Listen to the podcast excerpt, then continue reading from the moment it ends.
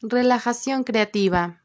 El proceso de relajación creativa es imaginativo cuando la persona logra el estado de relajación física y mental a partir de la visualización de imágenes mentales.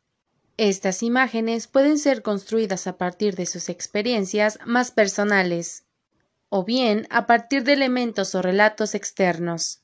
Pero lo cierto es que su importancia no solo radica en que el hemisferio cerebral izquierdo se relaje y descanse, sino en que cada persona descubra nuevas formas de percibir la realidad, de aprender y de expresar y comunicar sus ideas por medio de otras vías de conocimiento.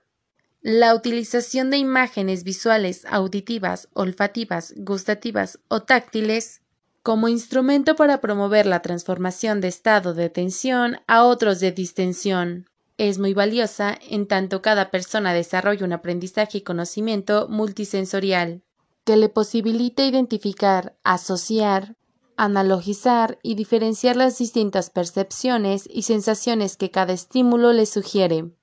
Aun cuando la propuesta de relajación imaginativa esté preparada y guiada por un coordinador, la experiencia demuestra que además de la visualización de las imágenes sugeridas, siempre existe un espacio para la ideación personal y para la transformación personal de imágenes dadas. El uso de la imaginación con niños contribuye a mejorar su aprendizaje y estimular su creatividad.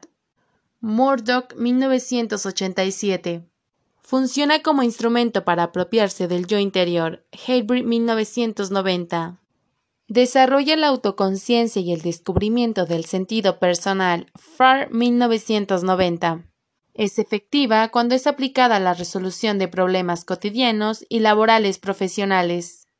Lazarus 1982. Para el tratamiento de la enfermedad y el olor ayuda a autocontrolar el sistema nervioso autónomo.